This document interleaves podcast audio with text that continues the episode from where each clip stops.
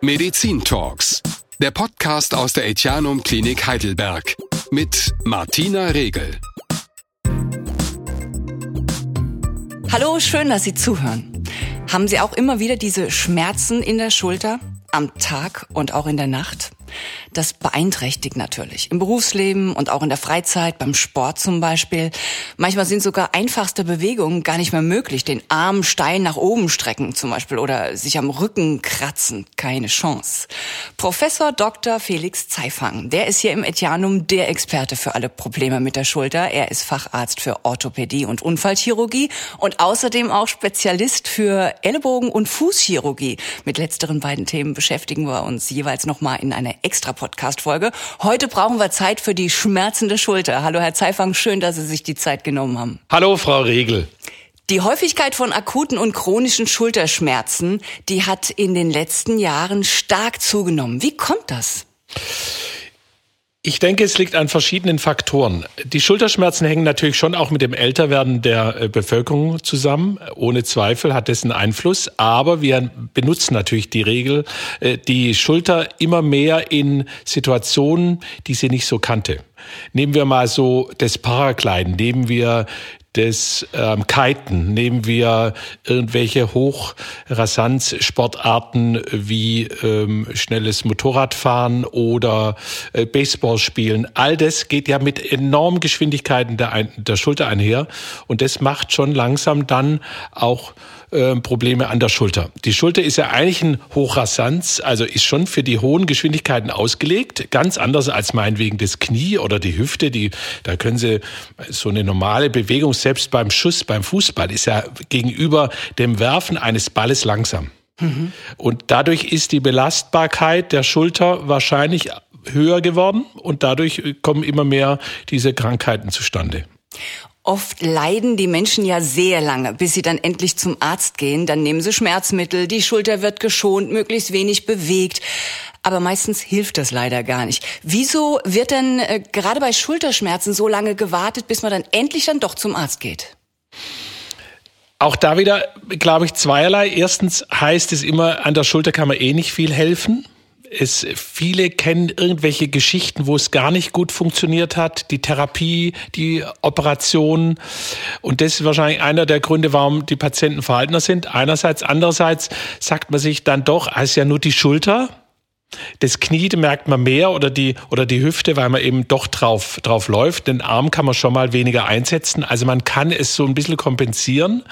Aber es hat dann doch eigentlich viel mehr Einfluss auf den Alltag, als wir uns das vorstellen. Sie können nicht mehr Auto fahren, meinetwegen, Sie, Sie können nicht mehr, mehr ein Parkticket ziehen. All das merken dann die Patienten doch auf Dauer. Und dann kommen sie ja doch letztendlich zum Behandler. ja, ich kenne Leute, die wirklich auch nachts nicht schlafen können. So weh tut die Schulter. Warum ist es denn so wichtig, dass man möglichst frühzeitig der Ursache von Schulterschmerzen auf den Grund geht? Also der äh, nächtliche Schmerz, der gleich mal vorneweg, der hängt immer damit zusammen, dass wir eine Entzündung haben oftmals und die Entzündung ist immer stärker nachts zu merken. Das gehört einfach zusammen. Einerseits, andererseits ist es so, dass bei hängendem Arm die Schulter weniger schmerzt weil die ganzen Entzündungsgewebestrukturen dann weniger belastet sind bei hängendem Arm. Während wenn wir liegen, schieben wir den Arm so ein bisschen hoch und dadurch kommt der kommt die Oberarmkugel näher an das Schulterdach und dann wird das Ganze zusammengedrückt und dann treten die Schmerzen nachts ein. Das ist ganz ganz typisch. Dann setzt man sich hin und sagt, oh, ist ja weniger Schmerz. Das hängt damit zusammen. Das ist das eine. Also wir haben da eine höhere Belastung in der Nacht. Das andere ist, ähm, wir haben bei der Schulter schon die Schwierigkeit der Behandlung ähm, und die Therapeuten oftmals wissen sie eben anfangs gar nicht, was sie so richtig da vor sich haben. Was ist denn das Krankheitsbild, was dahinter sich, sich verbirgt? Und darum ist es wahrscheinlich so sinnvoll, schon einen Experten aufzusuchen, weil der findet es schnell dann eigentlich raus. Also es ist kein verschlossenes Buch, das Ganze, die Schulter. Aber wenn man jetzt zu spät zum Arzt geht, also wenn man über Monate und Jahre möglicherweise diese Schmerzen erträgt, was kann dann passieren? Zum einen wird gerne die Schulter steifer, also sie wird, äh, sie verliert an Bewegung. Die Bewegungsausmaße bei der Schulter sind ja enorm. Wenn man sich vorstellt, die Hüfte beugt man so auf 130 Grad. Da äh, kann man mit der Schulter nicht sehr viel anfangen damit. Die Schulter kann bis auf 180 Grad ja in fast alle Richtungen gehen. Und ähm, darum ist es schon auffallender eigentlich, aber die Patienten tolerieren das und wenn die Schulter immer mehr einsteift, ist es für mich natürlich als Behandler schwieriger, sie wieder ganz auf das Normalmaß zu, zu, bringen. Darum ist es mir schon lieber, wenn die Patienten nicht zu spät kommen. Das ist das eine. Und das andere ist natürlich, dass es so paar ähm, Veränderungen an der Schulter kriegen ähm, gibt, die auch mit der Zeit schlimmer werden. Ist ja nicht so, dass das jetzt dann gleich bleibt. Also wir haben viele Sehnenrisse an der Schulter, die werden schlimmer. Wir haben die Arthrose, die es auch an der Schulter gibt, die wird auch schlimmer und die verändert sich dann so, dass teilweise dann die therapeutischen Maßnahmen immer aufwendiger werden. Also insofern ist es richtig, man sollte nicht zu spät kommen. Ich will nicht sagen, dass man sofort in der ersten Woche kommen muss, aber nach so sechs bis acht Wochen sollten Schulterschmerzen schon mal besser sein, ja. Also oftmals äh, oder meistens treibt wahrscheinlich dann die Schmerzen die, die Leute zum Arzt. Wann spricht man eigentlich von akuten und wann von chronischen Schmerzen? Ja, also man sagt eigentlich immer so sechs Monate ist der äh, Zeitpunkt, wo man von akuten beziehungsweise chronischen, also chronischer Schmerz gilt ab sechs Monaten. Akut gilt aber auch nicht bis zum sechsten Monat. Also darum, akut würde ich jetzt so definieren, die ersten sechs Wochen. Und danach kommen wir in so eine Grauzone, aber chronischer Schmerz gilt eigentlich ab sechsten Monat. Kann eigentlich die Art des Schulterschmerzes Ihnen auch erste Hinweise liefern für das vorliegende Krankheitsbild? Absolut. Absolut. Also erstens mal ist der Ruheschmerz, äh, hatten wir ja vorher schon, ist ein ganz typischer Schmerz, der auftritt, wenn entzündliche Prozesse stattfinden. Das ist was ganz äh, Typisches. Die äh, Patienten geben dann Ruheschmerzen an, geben Schmerzen beim Liegen an. Dann weiß ich eigentlich, es sind Schleimbeutelstrukturen entzündet. Das kommt bei der Schulter sehr, sehr oft vor. Dann schmerzt es. Während zum Beispiel der typische Arthrose-Schmerz ist schon der bewegungsabhängige Schmerz. Der, der eine Arthrose hat, der hat Schmerzen bei der Bewegung. Oder wenn ich auch zum Beispiel einen Sehnenriss habe, dann kommt oft die Entzündung auch, auch mit rein, aber ich habe dann möglicherweise Bewegungen, die dann besonders schmerzen. Und ich kann zum Beispiel jetzt als ähm, jemand, der sich häufiger mit der Schulter beschäftigt, dann schon rausfinden bei einer klinischen Untersuchung mit speziellen Tests, welche Sehne jetzt gerade in dem Krankheitsbild mit eingeschlossen werden muss. Also das ist immer davon auch abhängig zu machen. Äh, was sind das für Tests? Also wie wird die genaue Ursache der Schulterschmerzen diagnostiziert hier im Etianum?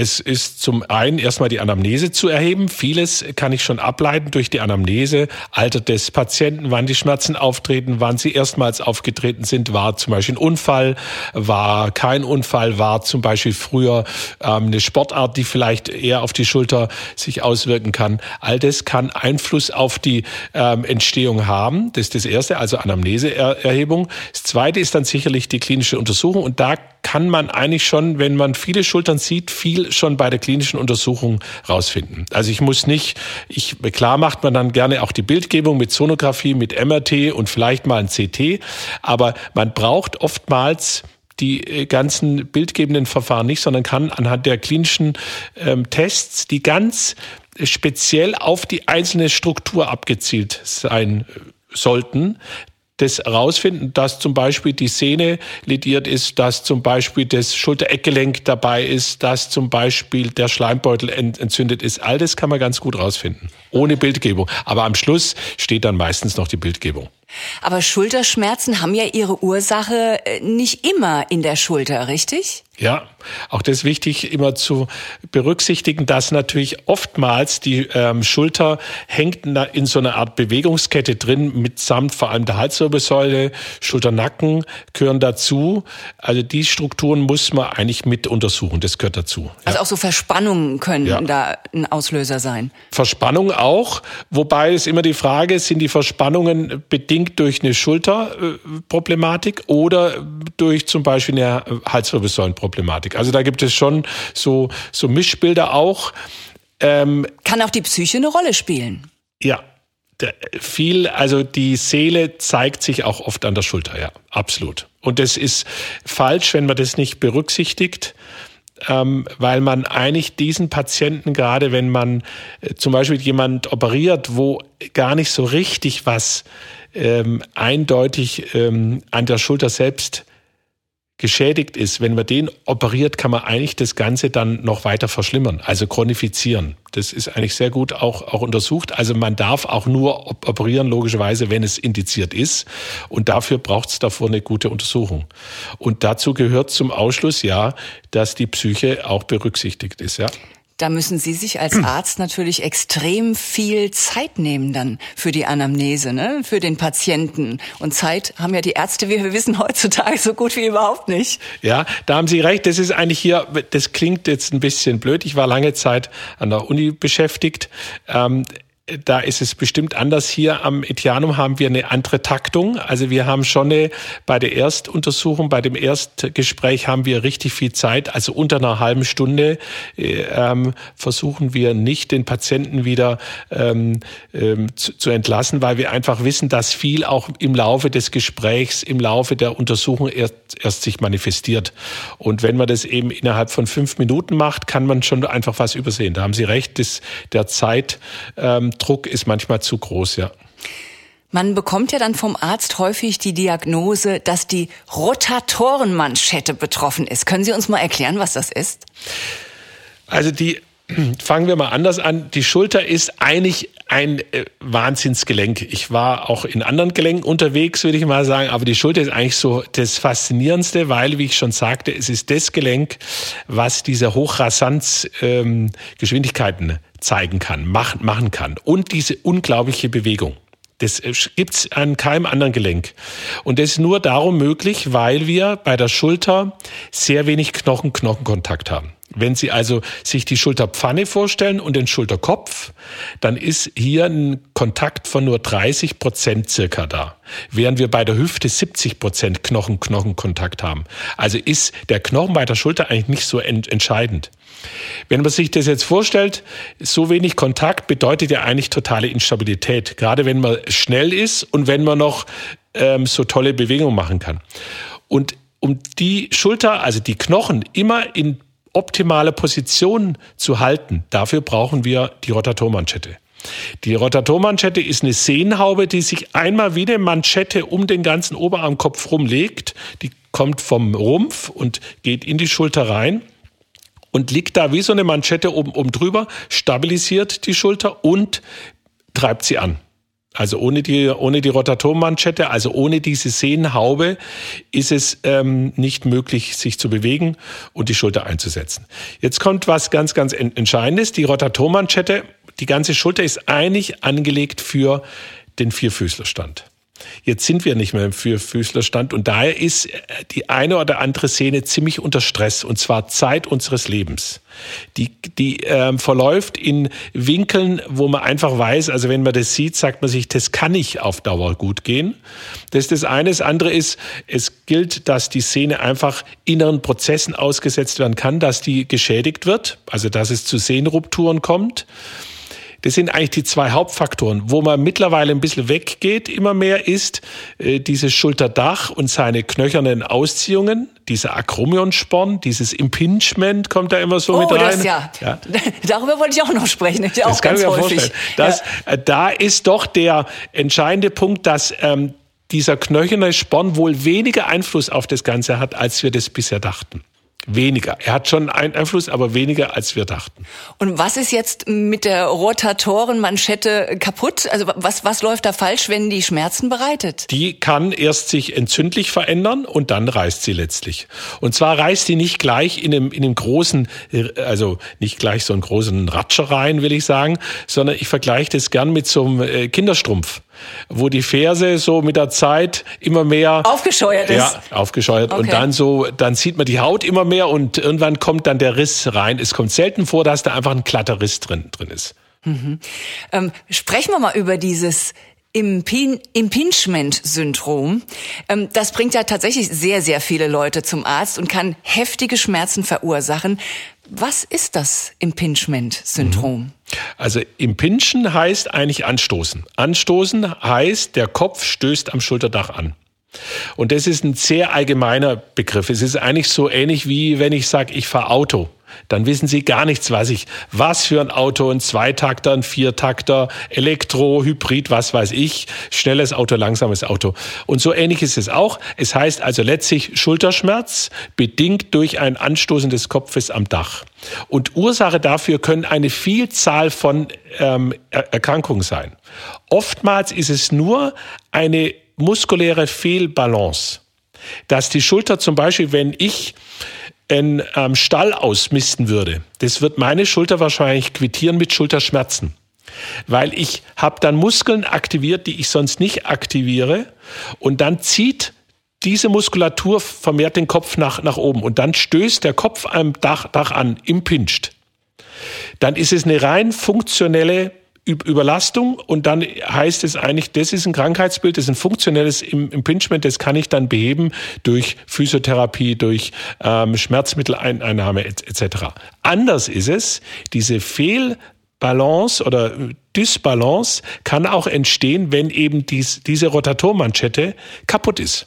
Weil dann stimmt dieser ganze Muskelzug auch nicht mehr und dann ziehen leider die Muskeln vom, vermehrt den Kopf nach oben ziehen, werden dann aktiv und dann kommt es zum Anstoßen des Kopfes am Dach und dann ist es auch wieder im Pinschen. Aber Sie sehen schon, das sind zwei unterschiedliche Krankheitsbilder. Ja. Und das eine macht man rein konservativ und das andere muss man vielleicht operieren. Mhm. Also häufig werden ja anfangs Schmerzmittel verschrieben oder Physiotherapie, aber gelegentlich, ja, muss man operieren. Sie haben es gesagt.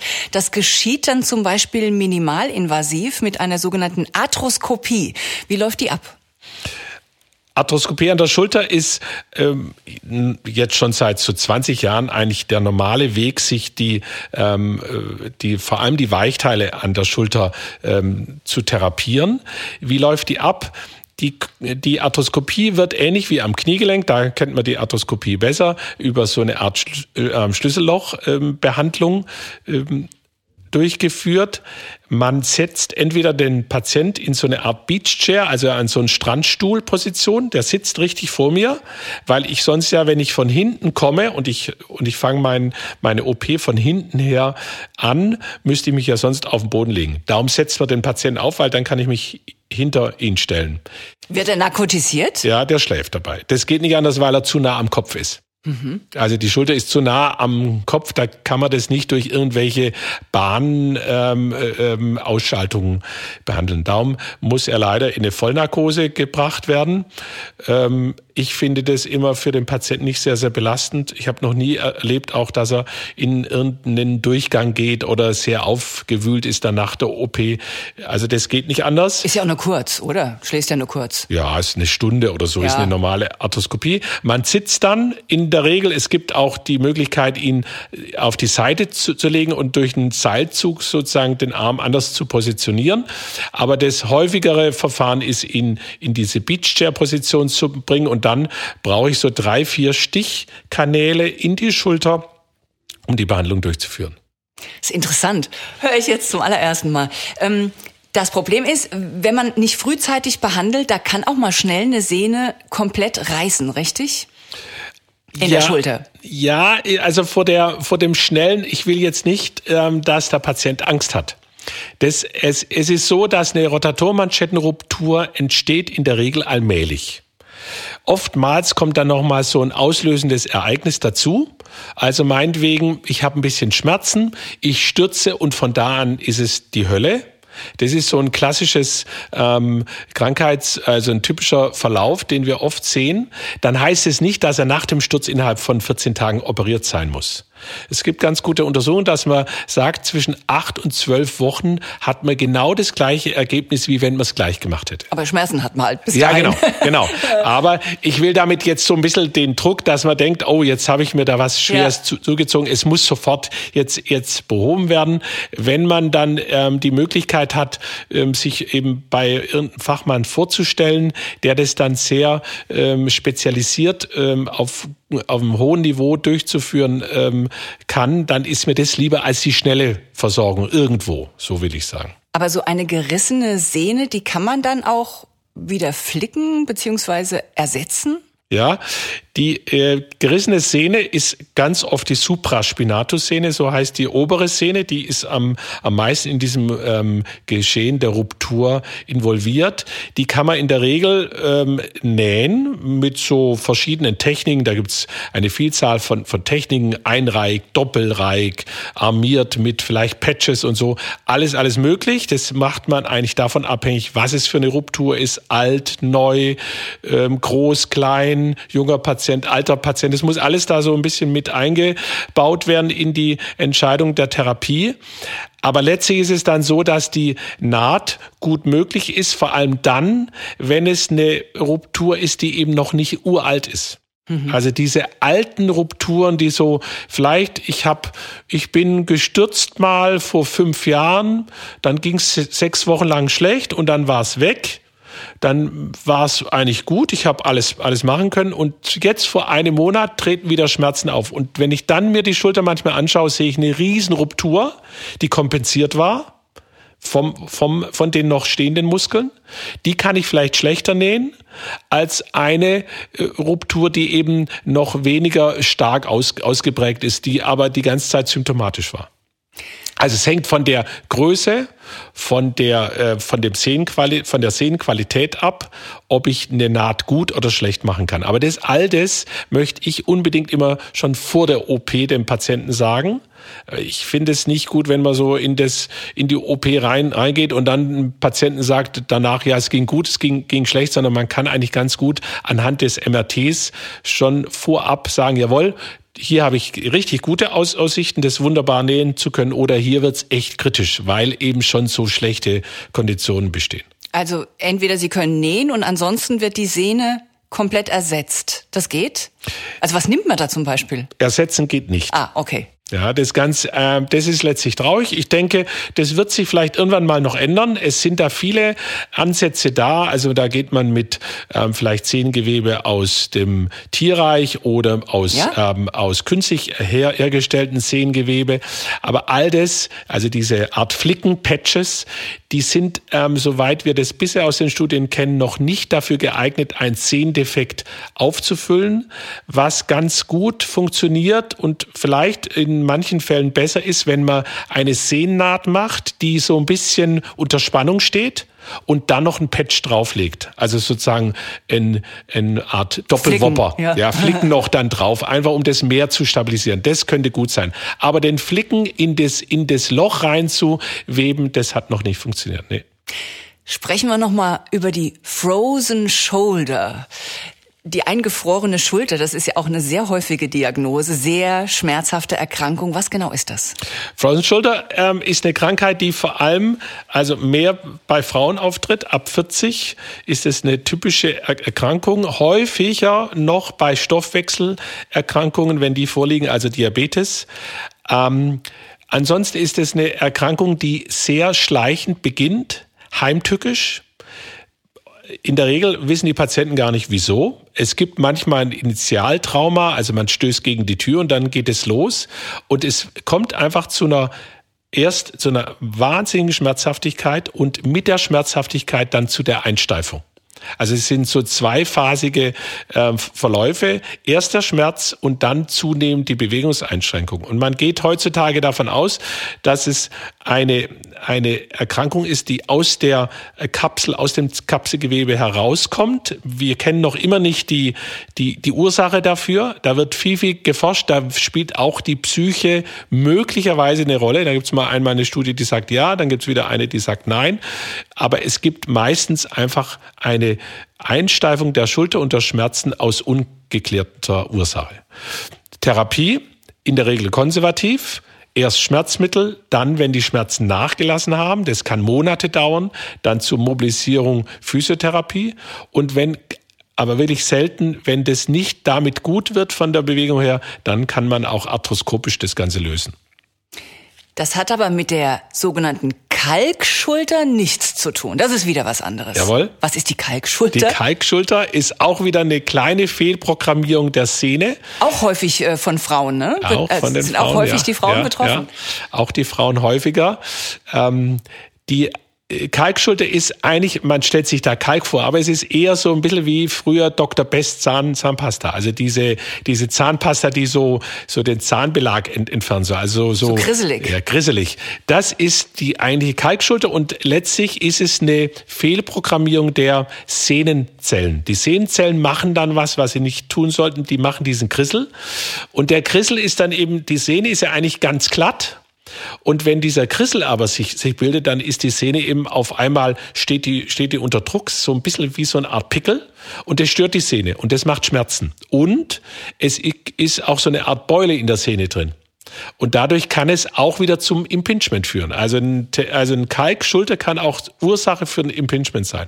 Und eine Kalkschulter kann auch Auslöser für eine Frozen Shoulder sein, weil oftmals löst sich die Kalkschulter auf, spontan. Also wie wenn Also nicht die Schulter löst sich auf, sondern der Kalk. Der Kalk, Entschuldigung, ja, genau. Der Kalk löst sich auf. Ja. Also wie so, ein, wie so eine Eruption von so einem Eiterpickel irgendwo, kennen wir ja alle noch. So ähnlich geht es dann auch. Und das sind die schlimmsten Schmerzen, die man sich vorstellen kann, wenn der sich auflöst, der Kalkherd. Und das kommt häufig über Nacht, stimmt's? Also, dass man überhaupt keine Probleme hatte genau. und urplötzlich in der Nacht aufwacht ja. und höllische ja, Schmerzen höllische, hat. Also manche, also man, man vergleicht manchmal, wenn man Vorträge da, darüber hält, macht man da so eine, ja, gern so ein Bild von einer Detonation, weil das so urplötzlich los, losgeht und die Patienten sind völlig hilflos, weil es ein Schmerz ist, der nicht beherrschbar ist. Ich verstehe so langsam, warum Sie so fasziniert sind von der Schulter das ist ja verrückt, was da alles passieren kann in diesem Gelenk, das ich im Grunde ganz selten nur beachte. Macht man sich ja keine Gedanken drüber, erst wenn sie weh tut. Richtig. Ähm, wie wird das denn behandelt, diese Kalkschulter, damit dieses Gekrissel sich auflöst? Mhm. Also Oftmals ist es so, dass der Kalk sich spontan auflöst. Und wahrscheinlich bei den meisten Menschen, ohne dass sie es überhaupt merken. Es gibt da keine guten Untersuchungen, aber wir, es gibt so eine Reihenuntersuchung noch von amerikanischen Soldaten zu Zeiten des Zweiten Weltkriegs. Da hat man doch einen recht hohen Prozentsatz gefunden von, also von, von, von Soldaten, die das einfach hatten und völlig beschwerdefrei waren. Also die meisten Kalkschultern sind klinisch stumm. Und die lösen sich irgendwann auf. Ich, ich kenne keinen über 70, der zu mir wegen der Kalkschulter kommt. Das mhm. gibt's da nicht mehr. Also das ist einfach dann, dann weg. Ähm, darum in ähm, häufig löst sich das Problem selber, dann gibt man Schmerzmittel, muss vielleicht manchmal auch mal spritzen in die Schulter mit vielleicht auch ein bisschen Cortison, um die Entzündung, die sich da drum bildet, ähm, zu behandeln. Aber ähm, also oftmals konservativ. Als zweites Mittel, was ganz gut ähm, wirkt, ist die Stoßwelle. Die Stoßwelle, die wir von den, von den Nierensteinen her kennen, die hatte vor jetzt bald 30 Jahren dann auch den mehr und mehr den ähm, Einsatz an der Schulter. Damit kann man die kleineren Herde ganz gut behandeln. Und als letzte Option gibt es dann die arthroskopische Ausräumung, die mir eigentlich ganz, ganz lieb ist, weil ich sie sehr, sehr kontrolliert machen kann. Es gibt auch den einen oder anderen Behandler, der ähm, in diesen Kalkherd rein, reinspritzt mit so einem ähm, Mittel, was dass das sich so ein bisschen auflöst. Da bin ich jetzt so als Operateur nicht so ganz begeistert, weil ich Sorge habe, dass das Sehngewebe dadurch doch zu sehr geschädigt werden kann auch, weil man dann doch vielleicht das Sehngewebe an und für sich schädigt und nicht nur den ähm, Kalkherd auflöst. Also konservativ Stoßwelle oder wenn es denn sein, sein muss, aber selten arthroskopische Ausräumung.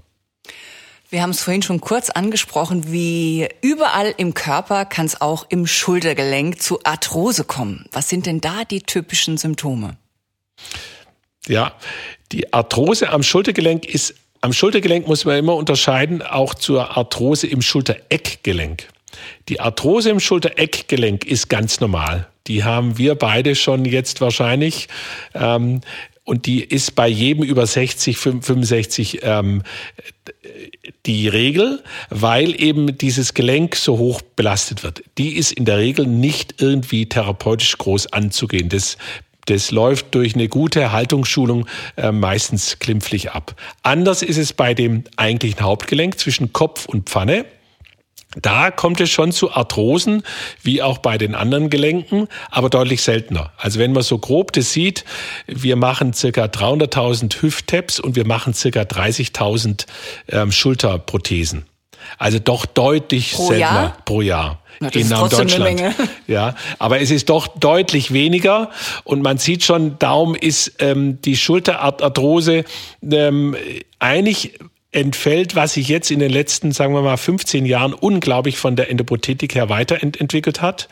Die Erfolgsaussichten, wenn die richtige Prothese gewählt wird, es gibt verschiedene Typen, da gibt es nicht nur eine, so bei der, bei, bei der Hüfte ist es eigentlich immer ähnlich, da gibt's nicht, da muss man halt den Kopf und die Pfanne ers- ersetzen. Bei der Schulter gibt's unterschiedliche, weil ich immer noch es gibt eben nicht nur die Arthrose, sondern es, gibt vielleicht auch die Arthrose mit einem Sehnenschaden wird mit einer Prothese behandelt, anders als man baut auch eine Prothese ein, wenn nur ein ganz ausgedehnter Sehnenschaden besteht, dann kann ich auch eine Prothese einbauen.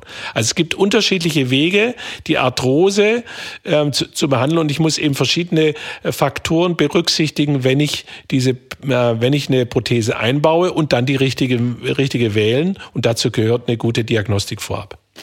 Über diese Prothesen sprechen wir gleich noch. Ähm, bei Arthrose gibt's ja viele Leute, die zunächst erstmal lange Zeit zum Beispiel Teufelskrallentee trinken oder Grünlippmuschelsalbe äh, benutzen. Kann das was bringen am Anfang, wenn man es äh, gleich am Anfang der Schmerzen benutzt? Kann, kann. Ich glaube, es wird nicht so ganz ähm, durch die, also nach der Evidence-Based Medizin, nach der wir gern behandeln, ist da nicht so eine harte Datenlage da. Aber wenn es hilft, ist es ist absolut in Ordnung.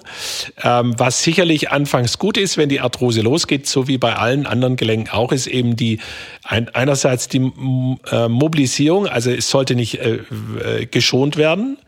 Es sollte regelmäßig belastet werden, ohne hohe Belastungszyklen, nicht Stoß, Druck, Scherbelastung zu sehr.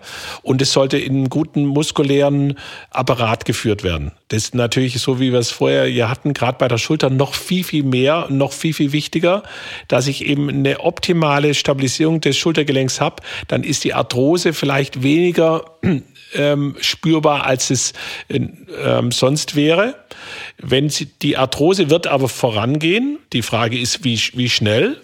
Und irgendwann kann es dann eben auch erforderlich werden, da dann ähm, tätig zu, zu werden. Dann kommt sicherlich davor noch, dass man sagt, man nimmt ähm, antiphlogistische Mittel, also wie so, ähm, also irgendwelche wie Voltaren, Ibuprofen ein. Man kann auch versuchen, mit ähm, ganz speziellen Muskelaufbau das dann zu bessern oder dann eben letztlich ähm, man kommt dann schon irgendwann zur Richtung Prothetik, weil bei der Schulter sicherlich zum Beispiel ähm, die Hyaluronsäuregabe, die ja beim Knie ganz en vogue ist, noch nicht so ganz fundiert ist. Man hat sicherlich auch das Problem, dass es gern dann runtersackt. Wenn man sich hin, hinsetzt, dann hat man eben in der Achsel das Hyaluron sitzen. ja, oh. und da hilft's nicht so richtig. Also da sind die Daten nicht so wie beim Knie für die Hyaluronsäuregabe. Ähm, man könnte den Knorpel ja aber doch auch ersetzen, ja. der äh, abgenutzt ist, ja. oder? Ähnlich wie beim Knie auch an der Schulter das Problem, dass es eben oft flächige Knorpeldefekte sind. Diese Knorpelzelltransplantationen sind ja immer dann gut, wenn es ein umschriebener Knorpeldefekt ist. Schlecht ist bei ähm, diese Knorpelzelltransplantation bei ähm, Defekten, die flächig sind und vor, vor allem, wenn auch schon der Gelenkpartner auch involviert ist. Okay, also wenn die Schulter kaputt ist, ist sie kaputt, dann muss sie ersetzt werden. Und da sind wir jetzt wieder bei den Prothesen, ähm, über die wir ja gerade schon kurz gesprochen haben. Haben Sie da hier sowas wie ein Prothesenlager?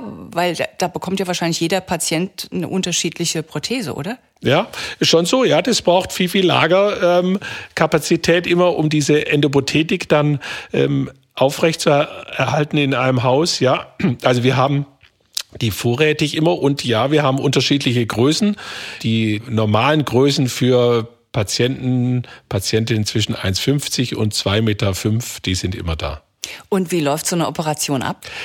Ähm, das macht Ihnen Spaß, die am OPs. Ja, das ist auch wirklich das schön. Eigentlich die OP ist sehr, sehr schön, muss ich sagen, weil sie eben nicht nur ähm, die Orthopäden stellt man sich ja immer vor, die, die machen viel mit dem Knochen und da wird der gesägt, gehämmert und so. Und wir haben jetzt ja ein Gelenk, was anders als bei der Hüfte, Knie viel Weichteile hat. Und damit ist die OP auch ganz, ganz anders. Wenn Sie meine Hände sehen könnten, würden Sie sofort sehen, ich habe nicht die typischen Orthopädenhände, sondern ich habe eher feinere. Chirurgenhände. Äh, ja, vielleicht so, weil ich eben, ich muss viel mit den, mit, mit den Weichteilen arbeiten. Also ich muss nicht so viel sägen, hämmern, sondern ich kann ziemlich filigran geht es dazu.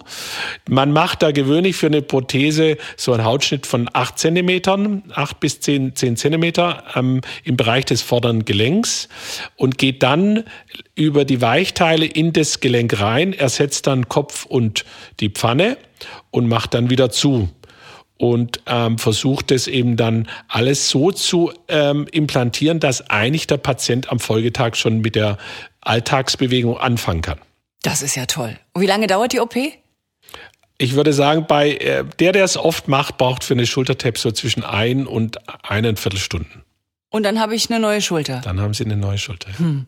Wie wird dieses künstliche Schultergelenk befestigt? Nimmt man da Zement oder wird es geklebt? Geklebt, ja, aber Zement nimmt man gelegentlich, ja. Man, äh, das hängt so ein bisschen von der Prothese ab, also die anatomische. Es gibt zwei große äh, Prothesenfamilien, sagen wir jetzt mal. Einmal gibt's die anatomische Prothese. Das ist dann einzusetzen, dieses Produkt, wenn ich eine Arthrose habe mit noch funktionsfähiger Sehne. Also wenn die Rotatormanschette steht, baue ich eine anatomische Prothese ein und der Knochen nicht zu sehr kaputt ist. Da wird in der Regel die Pfanne zementiert. In der, das ist so der Goldstandard.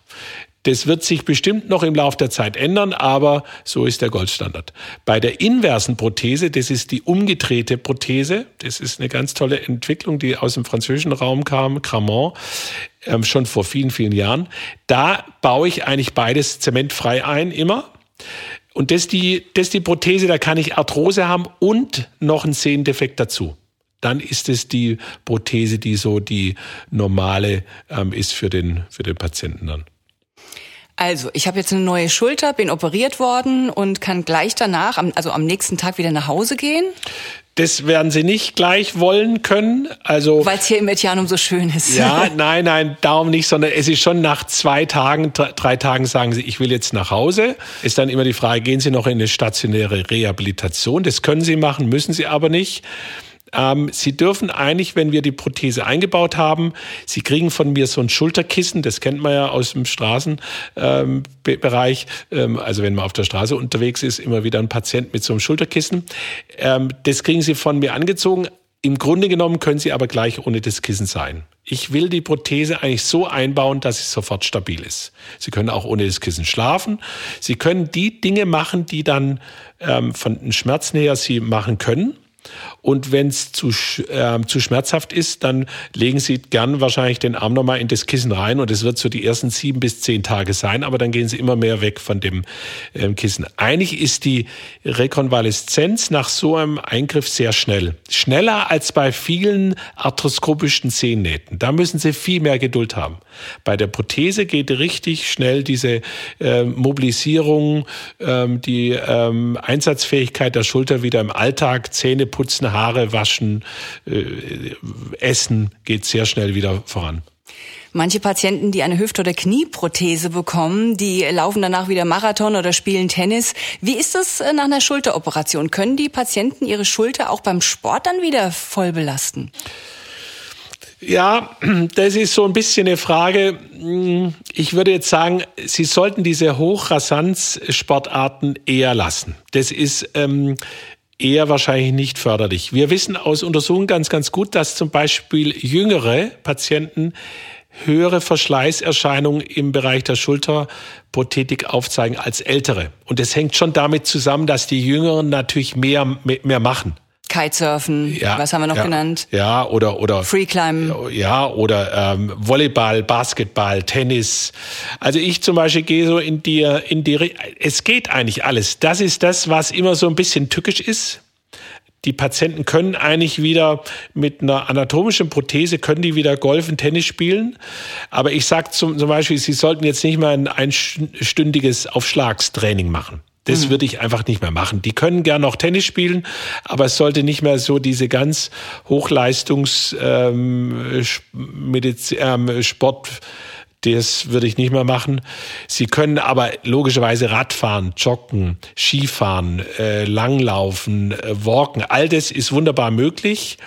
Aber diese höheren Rotationsstoßbelastungen, die sollten eher vermieden werden. Ja. Als Frau interessiert mich natürlich auch, wie ist das dann, wenn ich zum Beispiel ein Bikini anhab oder ähm, ein schulterfreies Oberteil tragen möchte? Sieht man da Narben? Ja, die Narbe sehen Sie. Bei mir sehen Sie so eine acht Zentimeter lange Narbe. Das ist eigentlich ziemlich klein. Ich will eigentlich nur, dass der Kopf rausgeht.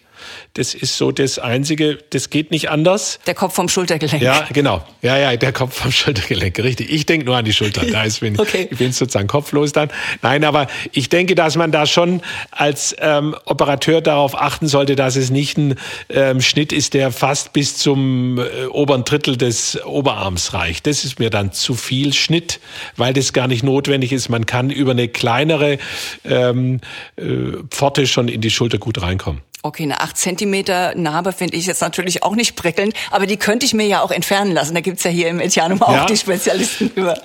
Das sicherlich, aber es muss man sagen, die heilt immer sehr schön am. Äh, erstaunlicherweise sind die Narben im Bereich der vorderen Schulter sehr schön heilend. Also das wird keine hässliche Narbe. Zum Teil muss man die richtig suchen. Oh, na dann dann. Dann bin ich entspannt.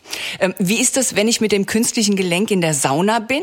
Ähm, wird das dann heiß oder am Flughafen? Gibt es da Probleme, wenn ich durch den Scanner gehe? Also heiß wird sie nicht in der Sauna. Sie können möglicherweise bei dem einen oder anderen Scanner kann ein Ausschlag kommen, aber dann haben Sie einen Endoprothesenpass oder Sie zeigen, das ist mittlerweile so üblich, das weiß jeder, dass Sie da nichts dann irgendwie Falsches haben. Nee. Wie lange hält denn eigentlich so ein künstliches Schultergelenk? Wichtige Frage. Also die Haltbarkeit ist anders als beim Hüftgelenk. Das muss man ganz, ganz ehrlich sagen. Wir wissen, dass bei der anatomischen Prothese die Pfanne das Problem ist. Da machen wir schon seit Jahren äh, viele Forschungsaktivitäten, um das zu beheben, um das zu, zu bessern. Ich glaube, wir werden auch, auch immer besser. Wir haben so ganz gute Langzeituntersuchungen jetzt über 14 Jahre. Das 13 Jahre, jetzt zum, zum Teil aber mit wenig, wesentlich kleinerem Kollektiv auch 15 Jahre, wo man sieht, dass der Schaft wunderbar bleibt, sitzt, stabil ist. Die Pfanne macht das Problem. Die Pfanne lockert sich radiologisch bei einem gewissen Prozentsatz, aber, und jetzt wird spannend, für die Patienten gar nicht störend. Die Patienten sagen nicht, ich habe jetzt Schmerzen, ich will das gewechselt haben. Ich sehe das auf dem Röntgenbild und weiß, oh, sie ist jetzt gelockert oder lockert sich langsam, aber sie ist noch nicht revisionspflichtig. Also sprich, ich würde mal sagen, anatomische Prothesen haben wir gute Ergebnisse bis zu 15 Jahren. Länger wissen wir es noch, noch nicht. Anders ist es bei der inversen Prothese. Die lockert sich eigentlich nicht. Da gibt's so eine nur eine kleine ähm, Veränderung, die tritt aber regelhaft auf, die, die ist klinisch nicht relevant, das Scapular Notching. Aber was spannend ist, ist bei der Inversen, ich benutze ja da, ich setze die Prothese ein, wenn die Sehnen kaputt sind. Ich setze dann einen Muskel ein, nämlich den Musculus deltoidus, der dafür eigentlich nicht geschaffen wurde.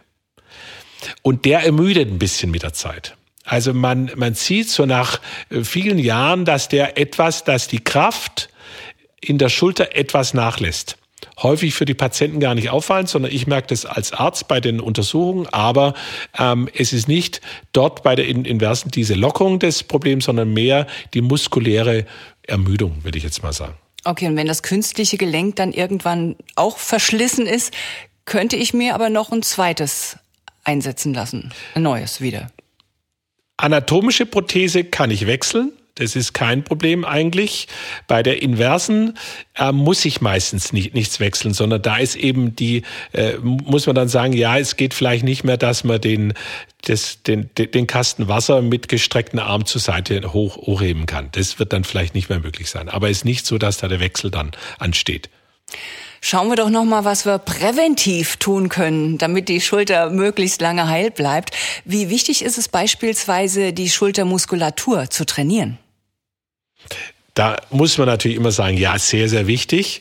Ähm, es ist sicherlich so, dass die Prävention äh, da sehr hilfreich ist, auch für die Vermeidung von Schulterschmerzen.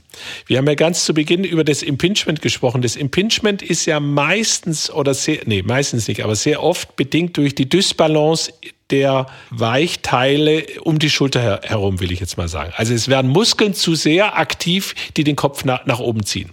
Und wenn ich jetzt präventiv arbeite, nämlich die Muskeln starke, die gut sind, die den Kopf nach unten ziehen, dann bin ich schon mal ähm, ein großes Stück weiter. Das sind die Muskeln, die wir nicht so viel trainieren. Also all diejenigen, die in den Fitnessstudios sind, die trainieren gern vorne damit es gut ausschaut, Pectoralis, was weiß ich. Das sind eigentlich für uns nicht die guten Muskeln. Die guten Muskeln sind die, die man gar nicht sieht. Das sind die Außenrotatoren, also die, wenn Sie zum Beispiel ähm, die Hand zur Seite oben führen, das sind die äh, Muskeln, die, die, die gut sind, beziehungsweise die Muskeln, die das Schulterblatt stabilisieren. Also idealerweise ist zum Beispiel für diese ganzen Muskeln das Rudern. Rudern ist ideal für die Muskeln, die wir mögen. Rudern. Gut. Kann man denn ähm, den Schultern auch was Gutes tun, jetzt außer dem Training? Ähm, Nahrungsergänzungsmittel, denke ich jetzt zum Beispiel an Kalzium, soll ja gut für die Knochen sein. Ja, also Kalzium, äh, glaube ich, ist, ja, es schadet nichts. Es tut allgemein dem Knochen bestimmt gut. Was schon so zum Teil ähm, hilfreich sein könnte, wäre dieses, was ich schon vorher sagt, dieses vergrünende Muschelkalk, glaube ja, ich. genau, diese, Grünlippenmuschelextrakt. Ja, genau, sowas gibt's so Untersuchungen, dass es für den Knorpel so ganz hübsch ist die Datenlage, will ich jetzt mal sagen, ist da nicht so ganz ähm, hart. Was ist mit Gummibärchen essen wegen der Gelatine? Ist bestimmt gut für die Seele. Aber hilft nicht. Schade eigentlich, oder? Statt anstrengendem Training einfach eine Packung Gummibärchen essen wäre doch schön. Also gut, dann sage ich vielen Dank an äh, Professor Zeifang für all das, was wir heute von Ihnen lernen durften. Vielen Dank Ihnen auch. Sie hörten Medizin Talks der Podcast aus der Etianum Klinik Heidelberg. Eine Produktion von On Air Production im Auftrag der Etianum Klinik. Verantwortlich für den Inhalt Roland Syndikus. Moderation Martina Regel.